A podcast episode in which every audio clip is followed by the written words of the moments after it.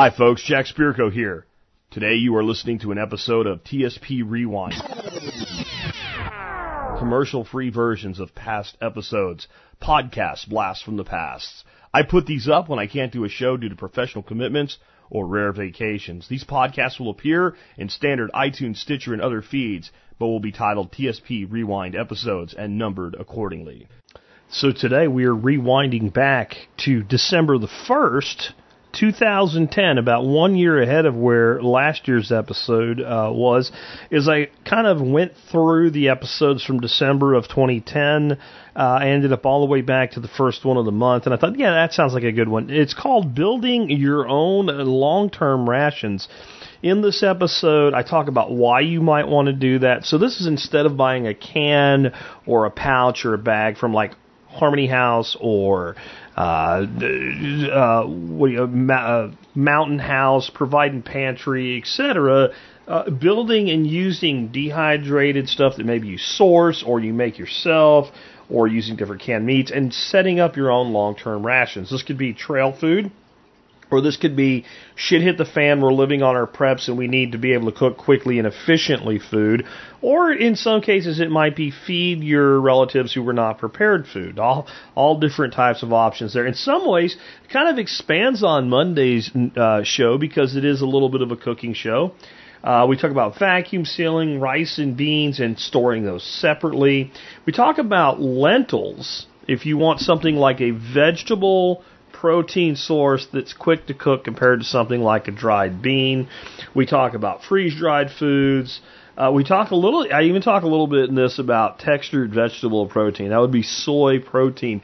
And what I said even back then, so this is going back, 12 years? I said, when all else fails. I don't even know if I would include it at this point, knowing how terrible that shit is for you at this point. But I would eat it before I starved. And this is really about building good-tasting starvation rations. And it does kind of set apart where we are today versus where I was when I started this show. I'd like to believe I was always the rational voice in preparedness. And I think if you compare me to other people at any given time in my 15-year history now, I've always been the most rational voice in the world of prepping.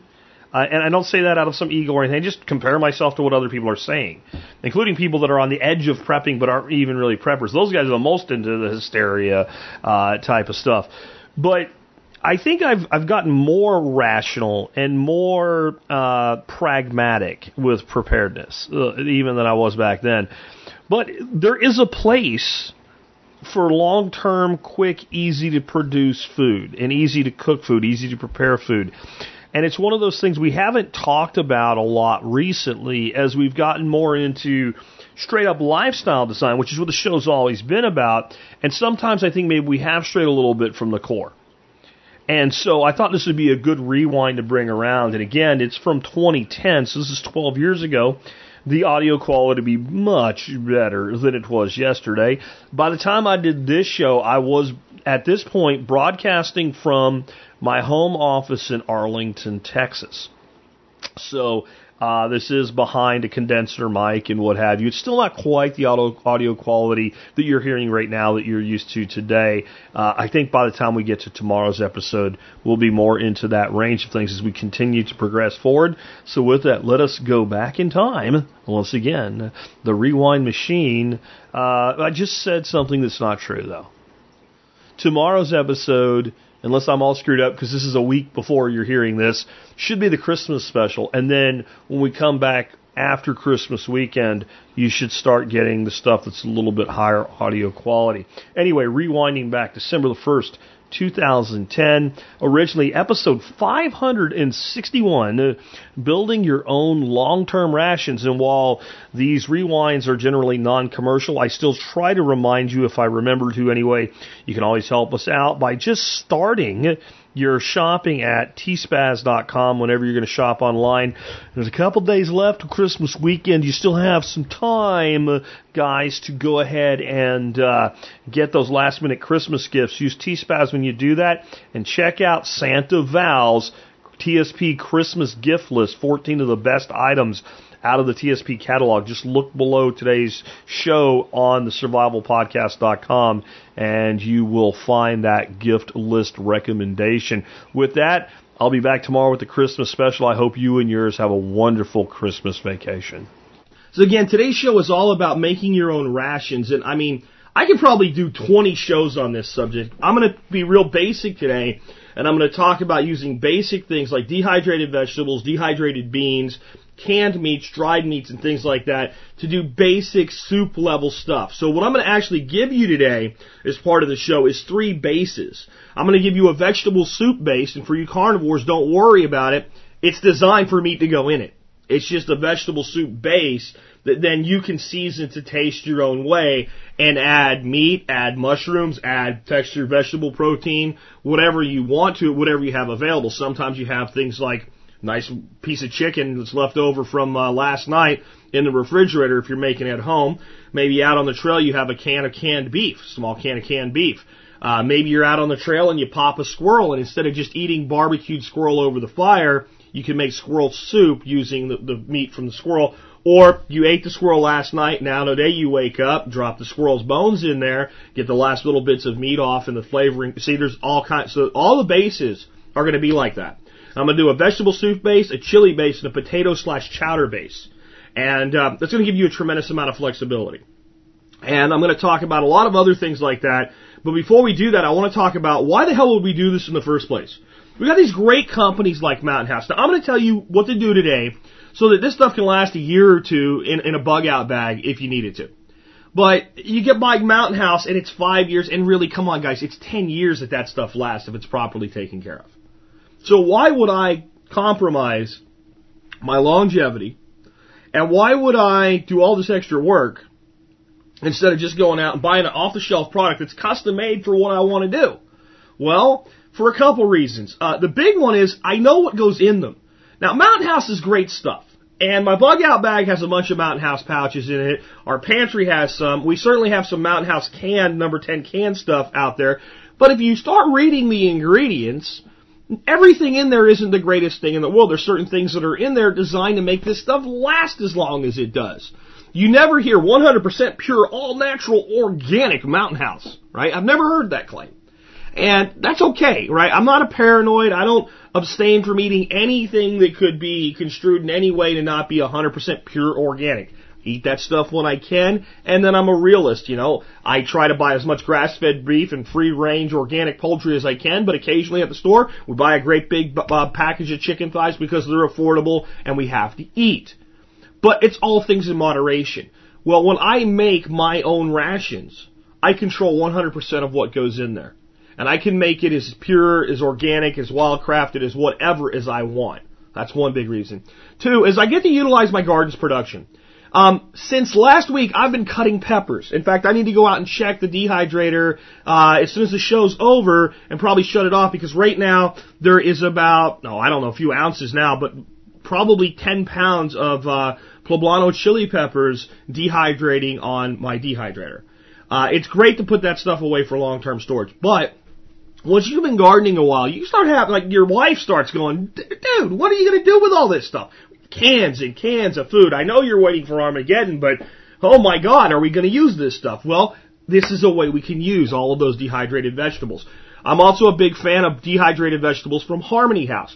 So let's say I give you a recipe today, and it has a whole bunch of dehydrated green and red peppers in it, sweet ones. And you have plenty of those. And let's say it has a whole bunch of dehydrated green beans, and you have plenty of those. But then I say something like you need dehydrated garlic, or dehydrated carrot, or dehydrated whatever, spinach flakes or whatever. And you don't have to grow that, or you don't have a lot of it. You want to make this recipe. Cruise on over to Harmony House. I'll give you a link in today's show notes, and pick up the stuff that you need. But big thing is you'll be able to use the garden surplus production.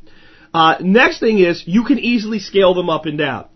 Any recipe I give you today, you can scale up. If you have 12 people coming over the house and you want to make a great big pot of potato, corn, shrimp chowder, how about that? Something you've probably never even heard of before, but it's really, really good.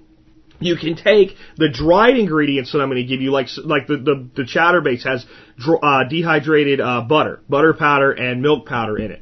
Well, if you're at home, you don't necessarily need to do that, but you can scale them up and down any way that you want to, down to a single serving size to go in a backpack.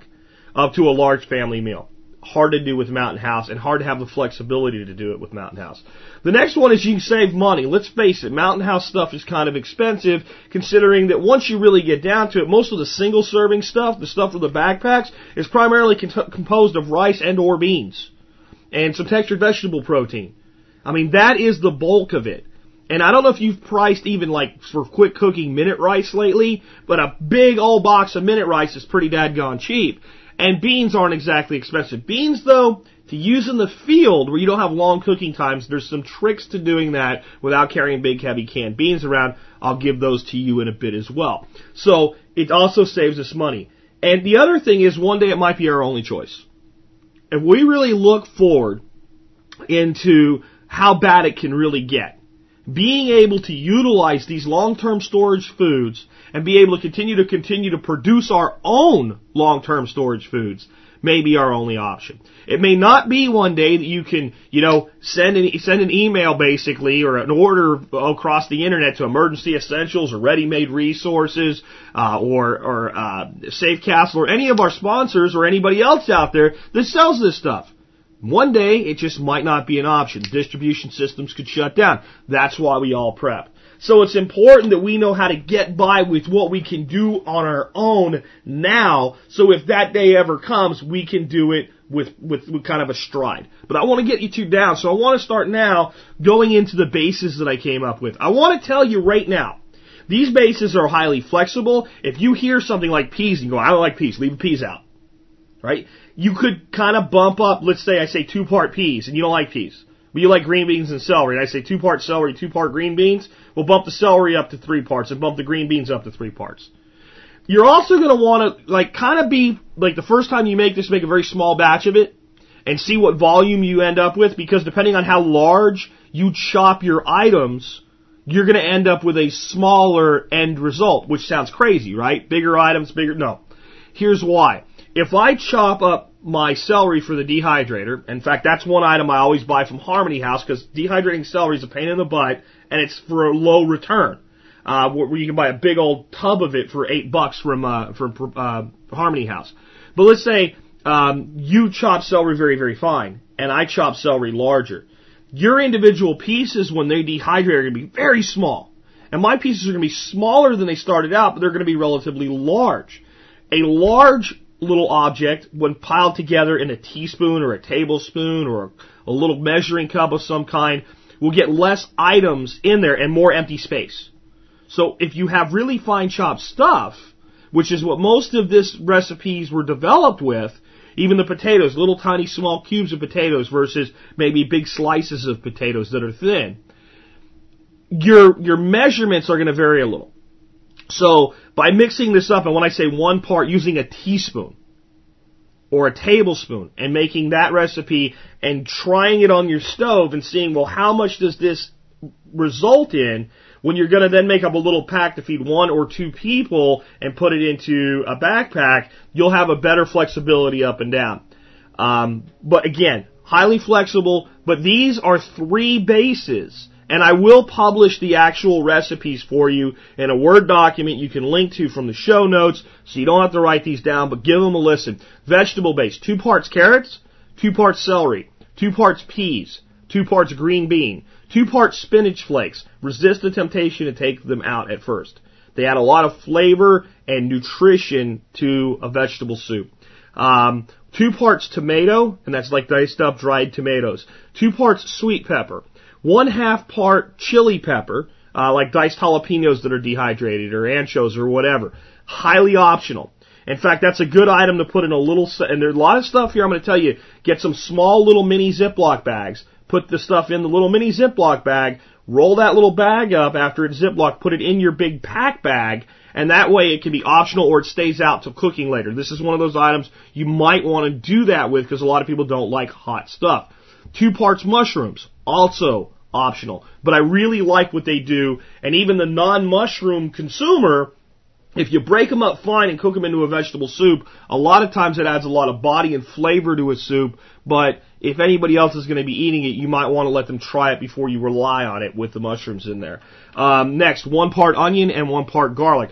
Garlic and onion, something else I always buy from Harmony House because I run my dehydrator in my garage, but when I put onion and garlic on the dehydrator, it stinks the place up to high heaven.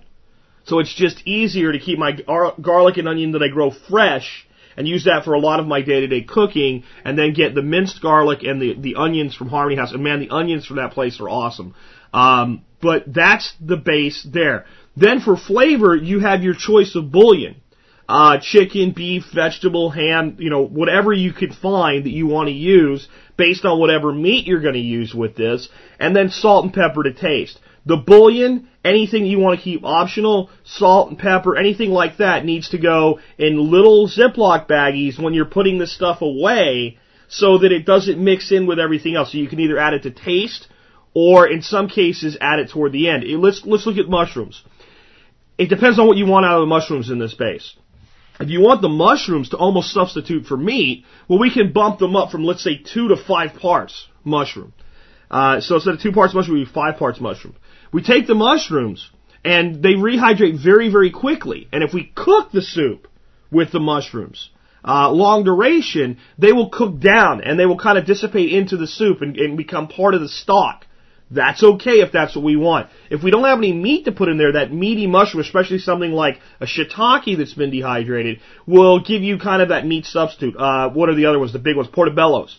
Dehydrated portobello will do you same kind of a meat substitute thing. But if you want to do that, you put it in at the very end. It's done cooking. It's steaming hot. You take your mushrooms, you put them in there, you cover your container, and you let it steep for maybe 30 to 60 seconds, and then you serve your soup.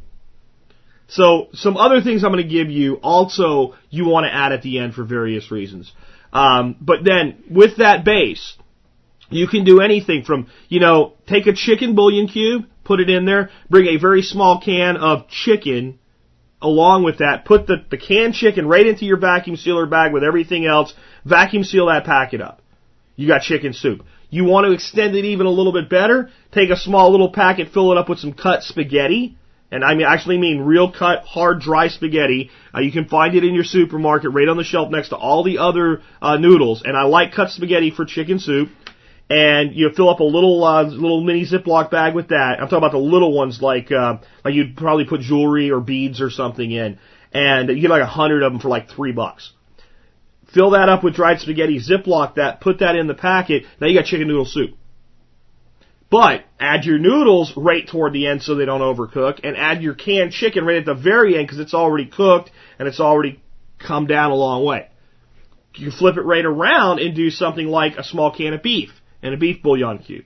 Again, you could use this with fish game that you've taken in the wild, but it's a vegetable soup base.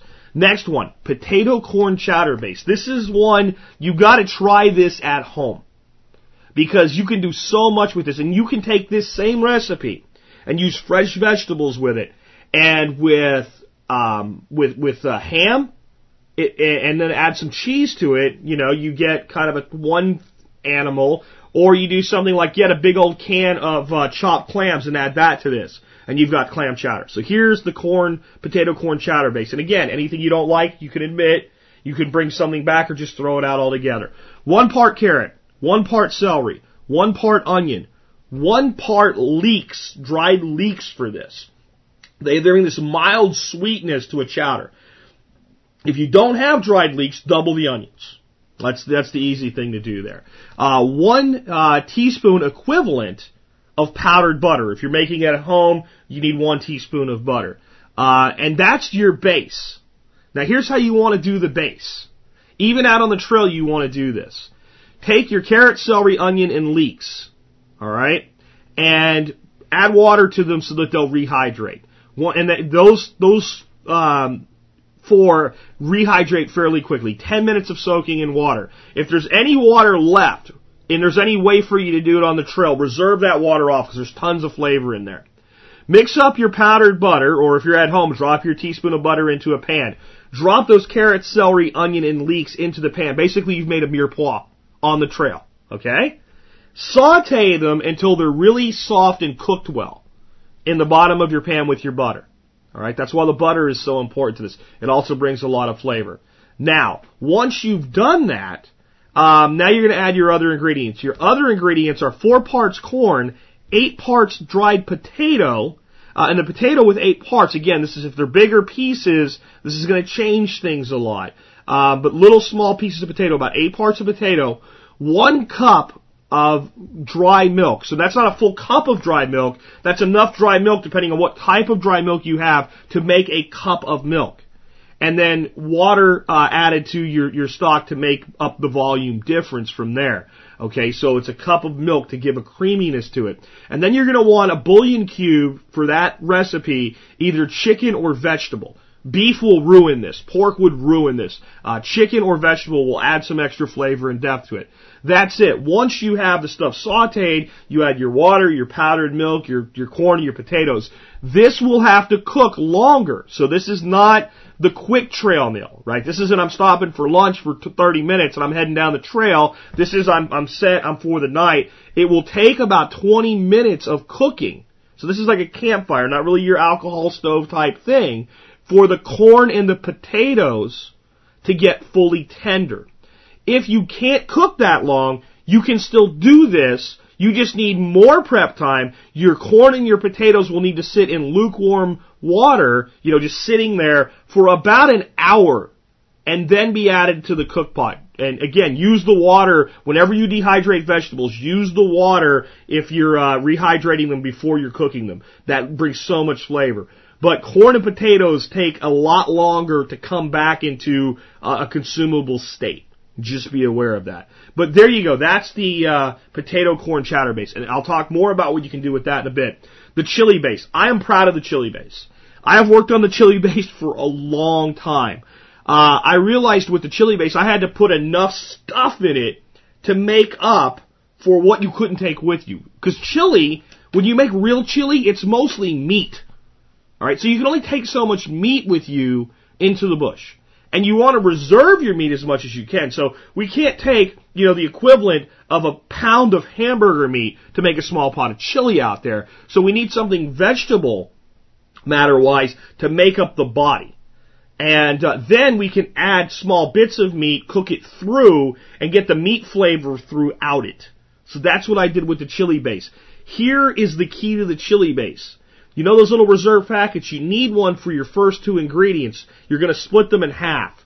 2 parts dried garlic and 2 parts dry onion.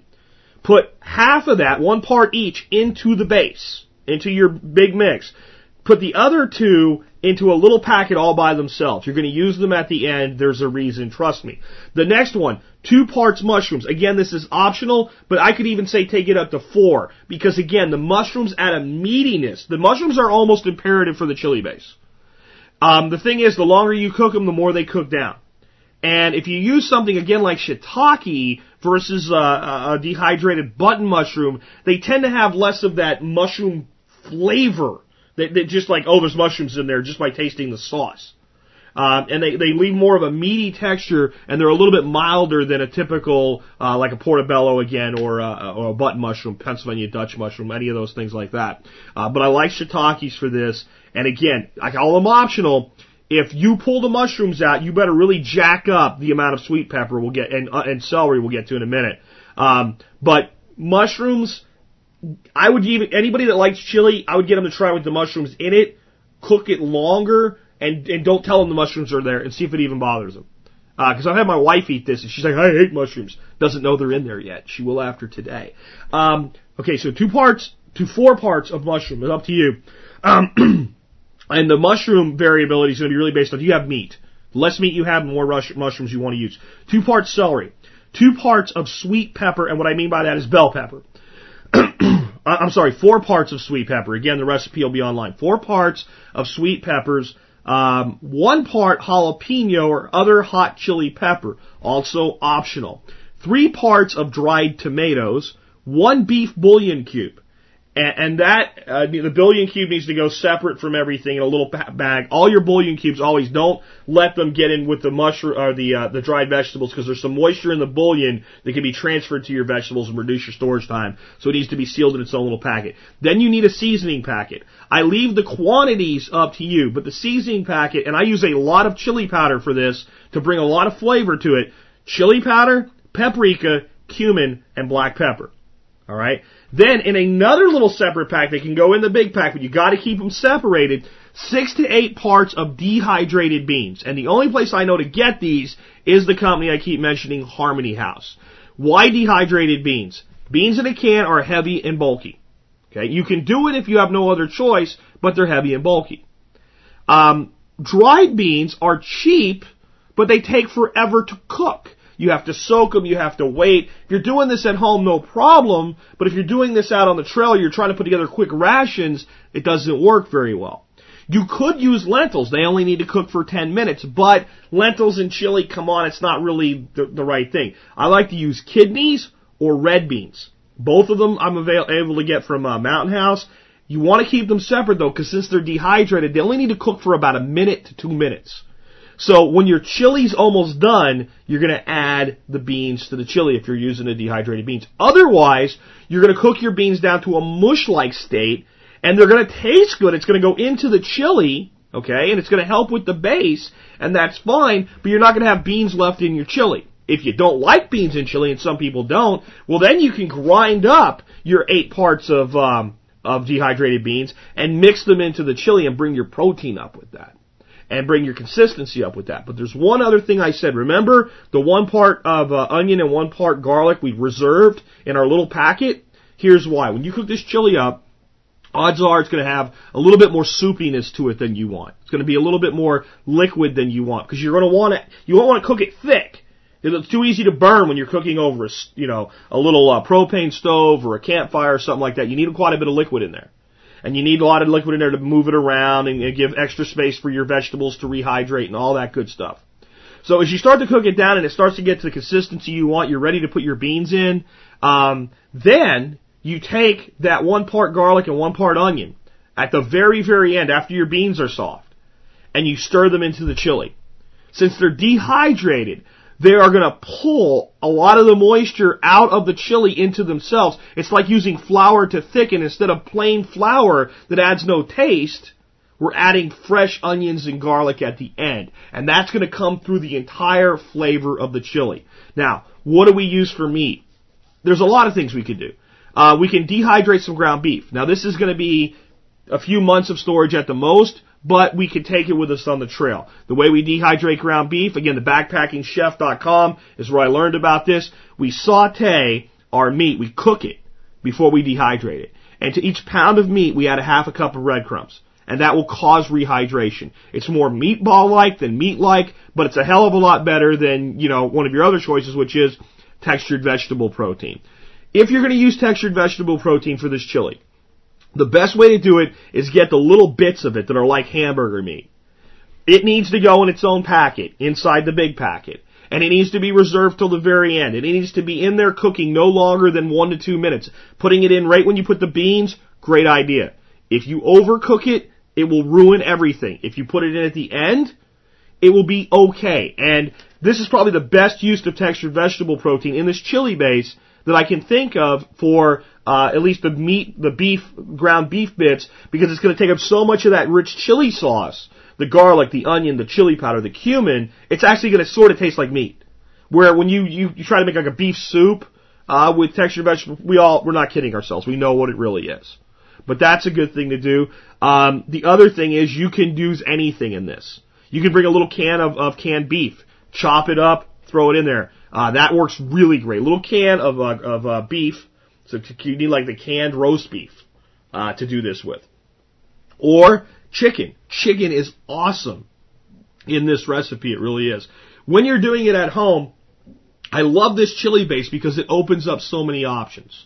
What did we just have? We had Thanksgiving. So what does everybody have in the refrigerator now? Lots of turkey. What do we have more of than anything else with the leftover turkey? Turkey breast. Why? My family likes dark meat on the turkey. So, I take this piece of turkey breast and I cut off about, I took off about a 4-ounce, maybe 5 to 6-ounce chunk of white turkey breast the last time I made this recipe. And I made up a pot about big enough to make 5 or 6 bowls of this stuff. I took that turkey breast and I chopped it up pretty fine. And then I took it and I stirred that into the chili, and I did it early before I added the beans, before I added the extra onions and garlic at the end to thicken it. And I cooked it for a good 10 minutes so it broke down because it was already cooked and got stringy, and it went out through the entire chili. So there was little strings of turkey all throughout this chili. Then I threw in my beans and my garlic and onions, thickened it up, and served it like that. Wow. What a great use of the part of the turkey that we're not the most fond of pouring some leftover gravy on. And you start to think about that then. Any form that you can take meat into the bush with you you can have that with the chili, including Mr. Squirrel. If you shoot Mr. Squirrel in the head with a .22, Mr. Squirrel can become squirrel chili. So can Mr. Rabbit. So can, a dove or a couple doves. So can things that we normally don't think about eating as game animals. I would much rather, if I had to, let's say, cook up a couple cotton rats, cook them up after they've been flattened by a rock from a deadfall trap, I'd rather cook them up in this base than eat them off a stick. In fact, I kind of really wonder what chili cotton rat would taste like. And there's a few bouncing around under the deck still, not many. I've gotten rid of most of them. I'm thinking about doing that as like Ron would call a cave cooking thing, and maybe whacking a couple cotton rats and making them up in this chili base and see what they taste like. That would be quite interesting. As Americans, we're also one-dimensional. We pretty much think with chili, well, it's pork and beef, or it's chicken if we're being a little eccentric and doing, chicken chili. Turkey chili, we could do that if we were health nuts or something, but the way Jack described it, really wasn't a health nut thing. It was this leftover juicy piece of turkey breast. But chili is a great flavor. And the only thing absent when you make up this base is a protein source. And the beans kind of sort of do that, but they're not a complete protein, and don't let anybody tell you they are. But if you wanted to round out the protein profile, a little bit of brown minute rice will actually bring some protein as well and compensate for the beans a little bit and thicken the chili. And you can do it with some brown rice. But what about fish? What about that couple little brook trouts that you've caught? You fillet them up, you chop the meat up. That very delicate meat cooks very, very quickly. Add it right at the end. Or what say we bring with us, we would catfish, any kind of fish that you take from the wild would be okay in this. So there's a lot of things you can do with it. I don't know that I would make clam chili or sardine chili or anything like that. I guess anything's edible, but I can think of better uses than that. But you could also do things like beef jerky. Chop up a couple strips of beef jerky, drop it in there. You want to put that in early, give it some time to get some of the rehydration back going into it. But these three bases give you a tremendous amount of flexibility. So let's talk a little bit about getting meat into the picture and the different things that are available. I kind of mentioned them as we went through, but let's hone in on them and they're the good, the bad, and the ugly about them. Starting out with hunting, trapping, and let's add fishing to that, gathering wild meat. I love doing it. It helps you practice your skills. As long as you're not breaking any laws, go nuts with it. But it's not something you really want to depend on. You might put yourself in that situation to really test your skills. You might just eat your chili or your vegetable soup without any meat in it if you fail. At least you've got some food and you're going to keep going. But that protein's an important source. So trapping, fishing, hunting is something that you should see when you're on the trail, when you're out there practicing your skills, or if you're in a survival situation, is adjunctive. In other words, they add to things. They help you stretch your food supply longer. They add variety. And in some cases, they taste really dadgone good. But they are not a first choice because you can't always depend on it. And you might even see Mr. Squirrel, but if you don't have a rifle with you, squirrels are pretty tough little critters to trap. And if you do deadfalls with them, you need a big, heavy deadfall. Squirrels are tougher than you would believe. I've seen squirrels hit heavily with 6-shot and require a second shot to bring them out of a tree. They are some of the toughest, amazingly tough. I can tell you I've seen squirrels hit with a 12-gauge with 6-shot from underneath, so the pellets go into the belly side, drop stone dead out of the ground, and when you skin them, the pellets never exit the rear hide. As you pull the skin off the back of the squirrel, all the pellets are between the hide and the back of the squirrel. So they penetrate the body, but the second hide stops them.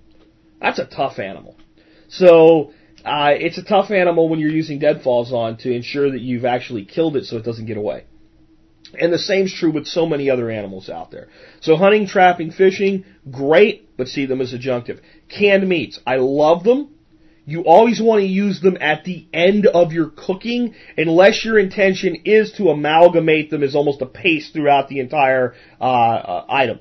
If that's not what you want, if you want any semblance of pieces of meat in there, remember, if something's been canned, it's been cooked at very, very high temperatures for a fairly long period of time already, and it's very soft. If it's canned meat, that means by its very nature, you could pop the can open and eat it cold.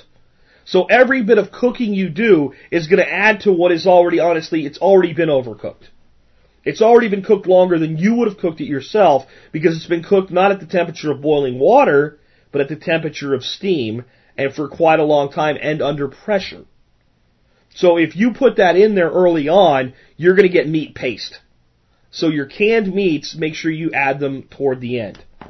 Okay, dehydrated meats, biltong, and jerky. I'll tell you right now, if you're doing something with beef and you would like to use it in a soup or something like that, you're going to get better results with biltong than you will with jerky. It should be self-evident why. The biltong is thicker. If I was going to put biltong into a recipe, I would put the whole stick of it, or 2 sticks, or whatever I was going to take along with it, into the packet. Maybe cut the stick just in half one time so it'll fit if it's a long stick. When I cut it up, I'm going to cut it relatively thick for biltong. I'm going for slicing already, you know, not thick for making biltong, but thick for slicing biltong after it's been turned into biltong. I'm going to slice it maybe a 1/4 inch thick.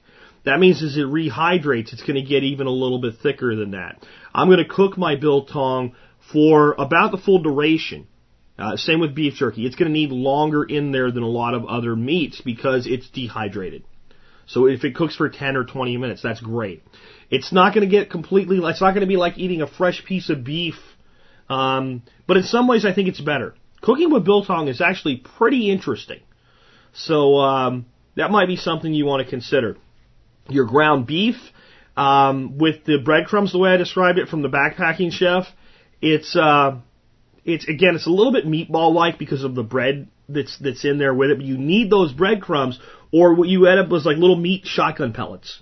It just won't rehydrate without them, but it's fully cooked, and it does have the bread to help reabsorb it, so you want to add it not all the way at the end, but toward the end of your cooking when you're using dehydrated meats. As far as using chicken jerky, turkey jerky, stuff like that, never really cooked with it. I bet chicken jerky or turkey jerky would do a pretty decent chicken turkey soup with the vegetable mix, but I haven't tried that one. You're kind of on your own if you do. There is also another option, freeze-dried meats that have been repackaged.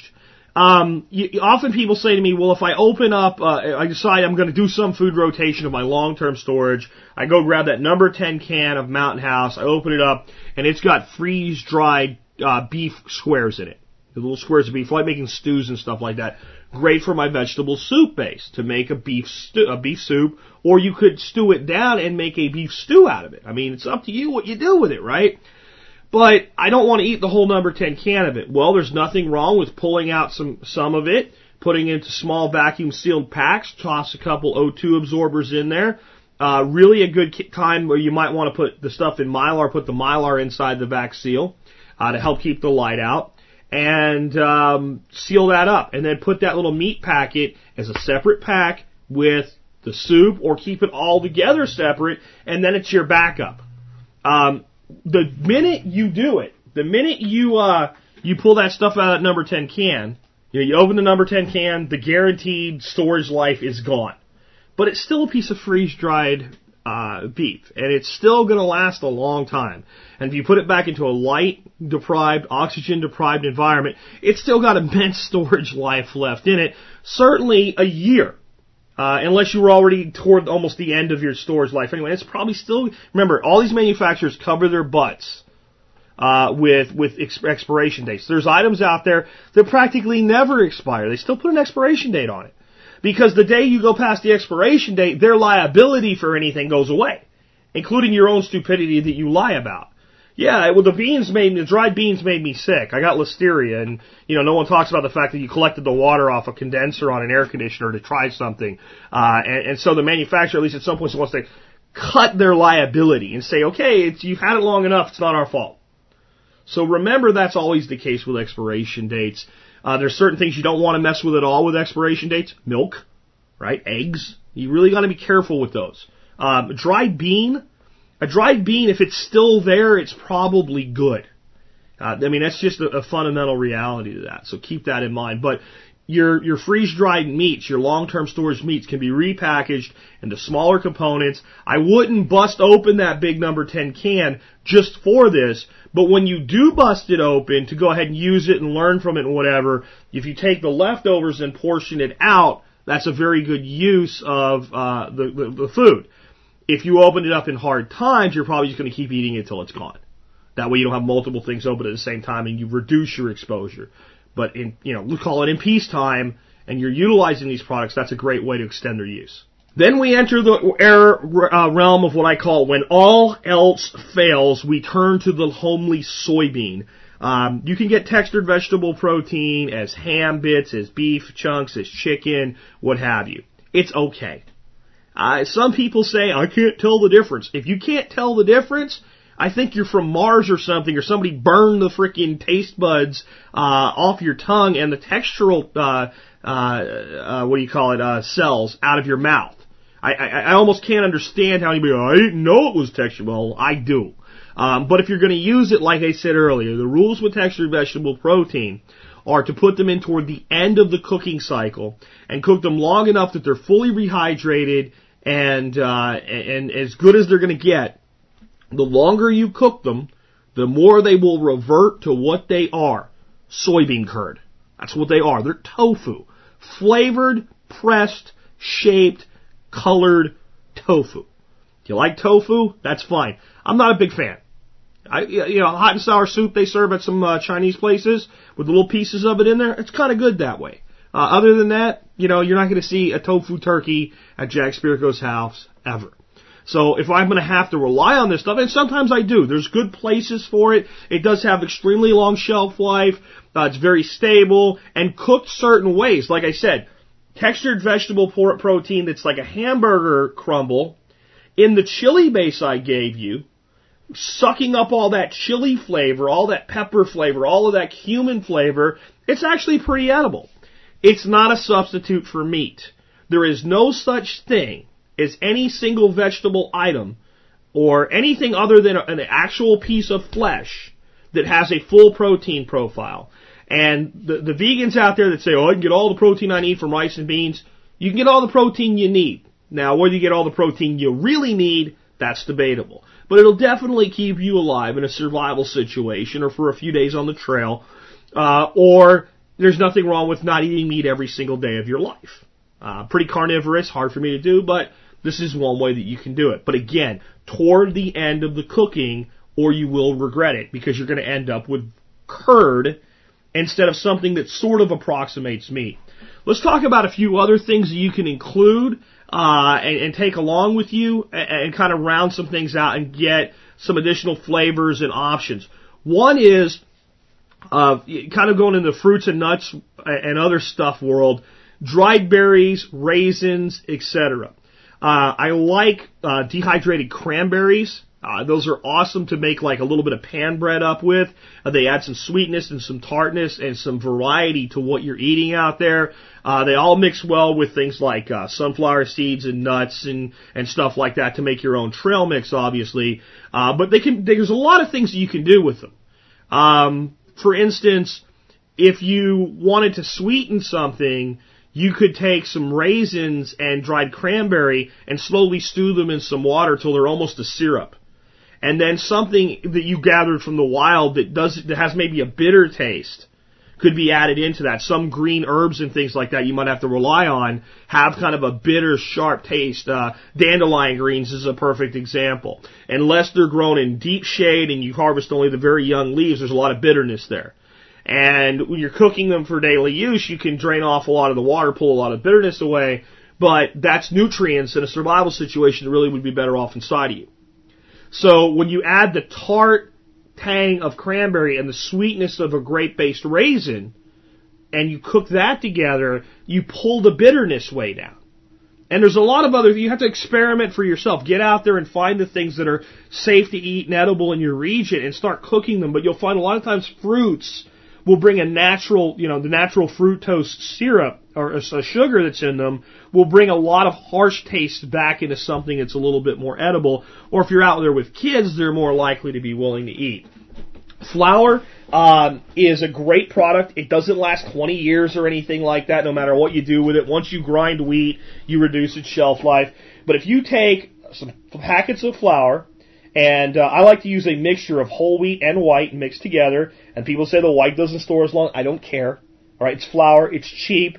And you can take an awful lot of it with you for very little weight, really, when you think about what happens to it when you add water to it and turn it into a bread or a cake or use it to thicken something.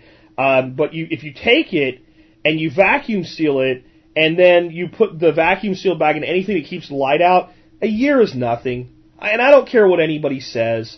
If you start using like mixes like Bisquick and stuff with other crap in it, your shelf life can go down. It can turn rancid on you. But if it's straight up wheat flour, a year's nothing. And you should use this stuff. Any of the stuff we're making, you should use up before the year runs out. Make new stuff and replace it. This is stuff to be used, right? Because the 5 little packets of vegetable stuff that are in my pack, if I get to a point where I'm like, I need to replace them, they've been around a year, I can dump all 5 of them into a big pot together and make a big pot of vegetable soup at home. So there's no reason not to use this. It's good to eat stuff. So it's not like the stuff we eat if we have to. We want to be using it, but we also want the convenience factor for the trail, the cost-saving factor, using our own things and teaching ourselves these skills as we go. Flour, year, vacuum-sealed, and out of light, no problem. That's if you buy it and do it right away. The longer, if it sits on the shelf for 6 months, well, you've taken 6 months of life out of it. But with the flour, we can do a lot of things. We can basically mix the flour up. We talked about dried butter. A little bit of dried butter, a little bit of dried milk, a little bit of water. Mix the flour up into a pasty dough. Cooking let's say we're cooking our vegetable base. We're doing it with wild game or beef or canned beef or whatever. We take a spoon or a stick. We take little scoops out of the flour at the end and or whatever we're cooking in. We drop those little drops of flour into the top. We cover whatever we're cooking with. We let them simmer through. We have dumplings. You know, we take the flour into the paste, we mix in some of those cranberries, maybe some nuts, whatever else we're carrying, we put that into a little pan, we cook it with indirect heat, covered over with some foil or whatever. Maybe we heat up a rock and we build a little oven at the side of the fire with some rocks, we put that in there, we bake that, we've got a cranberry nut bread. Much better than rice and black beans that they have the audacity to call chili out of a foil packet of Mountain House. Not that I won't occasionally eat it, not that I don't carry it too, but I know what my first choice is if I have the time to prepare things like that. The next one is a lot of canned fish is really good, lightweight, high energy, high protein. If you look at sardines, packed in oil, they've got fat from the fish, they've got fat from the oil. They're relatively high calorie, relatively no carbohydrate, high protein source. Usually out in the wilderness, we can gather some carbohydrate. Gathering protein takes more energy, more effort, and more luck, right? So we bring those things with us, and we have a good protein fat source, which is going to keep us running out in the woods. But let's look at some other things about them. One of the bad things, very, very heavy with odor. And the reason that's bad is they can attract critters, including if you're in bear country, bears, to your campsite. Which means when you're done eating them, the cans need to be, you know, a stream, a pond, a puddle, whatever, completely rinsed out, and you shouldn't leave them in the woods. That's the wrong thing to do. But can we turn the disadvantage to an advantage? Since they have a lot of scent, a lot of smell, we have a little bit of oil and a little bit of skin that we have left over. What great bait for our deadfall traps. So now the sardines feed us one day, and a little bit we spare and leave behind for bait feeds us the next day with wild-gathered protein sources. So there's some value there. Other canned fish, though, has some interesting possibilities. Try this. You take the potato chowder base, and get a little bitty can of canned shrimp, the little cocktail-sized ones, and a little can of clams. Put those sauce, juice, and all. So it's like the clam juice, the shrimp juice. So you got that stock. Put that right into the potato corn chowder, and do it right toward the end so that you just warm them through. They don't really need to cook that long. They've already been cooked like any canned meat. And I think you'll be really surprised. You want to thicken that up a little bit so it's a little bit thicker. Sprinkle a little bit of your flour in there and thicken it up. You got to do that really slow, and you've got to get it hot but not boiling when you're doing this. At home, you would want to take that flour and maybe mix it with butter, and if you have canned butter, you could do this, right? Keith Snow talked about using butter and flour as a thickening agent. So if you have some powdered butter, some water, and a little thing to mix them in, you can mix your flour and your butter together to thicken with. You could also take your flour and mix it with some water and then pour it in slowly. That's a better way to do it. But there's lots of ways we can thicken. If we were out there, we could take ground acorn, as long as we've bleached out the tannin, and we could use that to thicken our shrimp clam chowder. You got to get creative. You got to try this stuff while you have the luxury of time. So if you ever do have to rely on it, not only can you survive, but you can thrive. I mean, there's nothing I've talked about eating today that I haven't eaten happily, not only out on the trail, but at home. This is all great food. And then the last one, and one of the things you should never leave out of your survival rations, is pastas. Pastas have all the nutrition of wheat in a convenient, long-term storable package. If you think about wheat flour, it does have a limit to how long it'll store. Pasta, man, I don't even know if I've ever looked at any pasta, hard pasta, you know, not the soft stuff like DiGiorno that you can buy in the freezer section, Bertolli, that's the one, you can buy in the refrigerated section, but, you know, off-the-shelf dried pasta, man, that stuff lasts for damn near ever. For your backpacking, think small mini pastas. There's a lot of mini pastas out there, mini shells, mini penne, things like that. Somebody mentioned risotto, I guess they call it. It almost looks like rice, but it's pasta. I'm not in love with that, but I can see the advantage. You can pack an awful lot of density into a small area, and it's not going to get crushed up on you, but I like a little bit more size to my pasta. Cut spaghetti, again, that I mentioned for the chicken soup, very versatile. I mean, and then rice. You know, you want to make sure you pack some in separately, even if you make kind of a recipe that includes rice, a couple little packets of minute rice, white or brown or both. And, I mean, if nothing else, we can take some dehydrated beans, mix in some rice and make rice and beans. A little bit of chili powder, a little bit of cumin. That's pretty good trail food. And that doesn't even have to be all pre-mixed up. That could be a couple Ziploc bags with some O2 absorbers in them with larger rations, and I just pull out what I need. Not all of this has to be completely kitted up. In fact, the best way to do it is some of your stuff in just kind of larger bulk packaging, and some of it kitted up. That lets you be adjunctive. That lets you take advantage of the fact that last night, you know, you snared a marmot, or you were able to shoot a raccoon, or you were able to gather a few fish, because now you have either something fully kitted up or just little bits of things that you can pull from. Couple of the things I really think will be worth your while, though, of getting in a pre-prepared fashion to use for this. One, the dehydrated beans from Harmony House. I haven't found another source of anything like this. If you compare them to dried beans, they seem a little bit expensive, but they're really not. They do about double in size when you cook with them, and they definitely like way more than double in weight. But they are so good if you like to eat beans, and there's every variety you can think of. I would not use them for cooking large amounts of food with beans in it. I'm going to soak my dry beans and rehydrate them and cook them the way that they're, you know, like a big pot of chili. But I'll tell you what, my wife's not a big fan of beans. So if I'm cooking up some andouille sausage on the grill, and I make a little bit of rice, and I want, you know, one portion of red beans to go with that rice, because she's not going to eat it, well, I take a couple handfuls of dehydrated red beans, and a little bit of water, and some seasoning, and bam, it's done.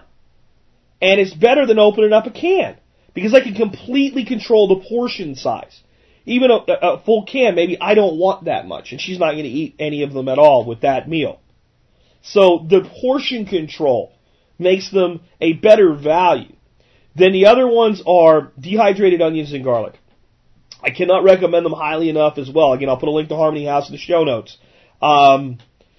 It's such a pain in the ass, honestly, to cut up garlic to dehydrate. Onions not as bad, but kind of a pain. You want them small. You want them so they're going to be tender, so they're going to cook in. And when you dehydrate them, you almost have to do it outside. And it leaves an odor in the dehydrator even when you bring it back in. That's why my dehydrator's in the garage. I'm not allowed to bring it in the house because of the too much smell, according to my wife, even when it's something like potatoes or peppers or what have you. But those three really make a lot of sense to get pre-prepared. The other one I want to mention again, I kind of mentioned it in passing, but at the end I want to mention the lentil. Lentils are a great protein source, a good nutrition source, and they cook in about 10 minutes. You store as well as any dried bean product, but they don't require the long soaking or even, boil them and let them soak for an hour and then cook them later. You just throw them in with water and start cooking them. Harmony House also has those dehydrated, and those are kind of cool too. They're cool for a thickener. So if you have like a soup you want to turn into a stew, and you use a few tablespoons of the dried lentils, especially at the end, because they don't need long, they'll bring more protein, more nutrition, more flavor, and you can cook them a little bit longer than you normally would, so they start to cook down a little bit, and they bring a thickening to anything that you're making, if you want something that's less of a thin soup. So there you go. I hope you enjoyed today's show. I was excited about doing it, if you couldn't tell, because it was new and it was different, and these are things I've been doing for a long time. I'll try to put some more ideas together for you, and this even to me seems like the makings of a little e-book someday, making your own long-term storable foods from your preps or something like that, or just cooking with your preps. Maybe we'll look at putting something together like that at some point. But for now, that's been it. I hope you get out there and experiment with this stuff. The big thing with cooking is don't even stick to my recipes.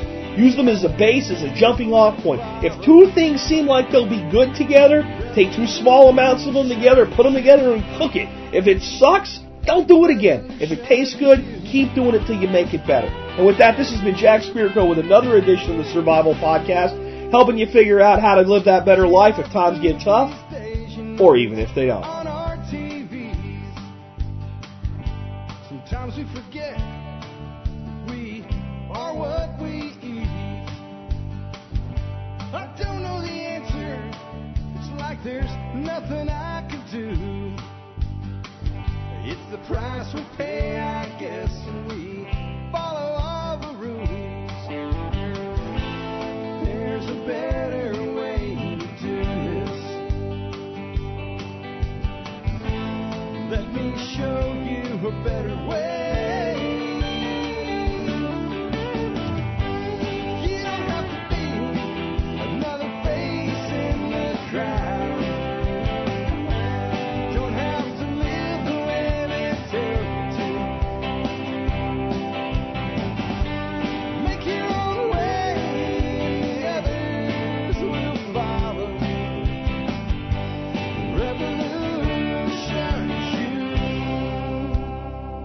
Revolution is you.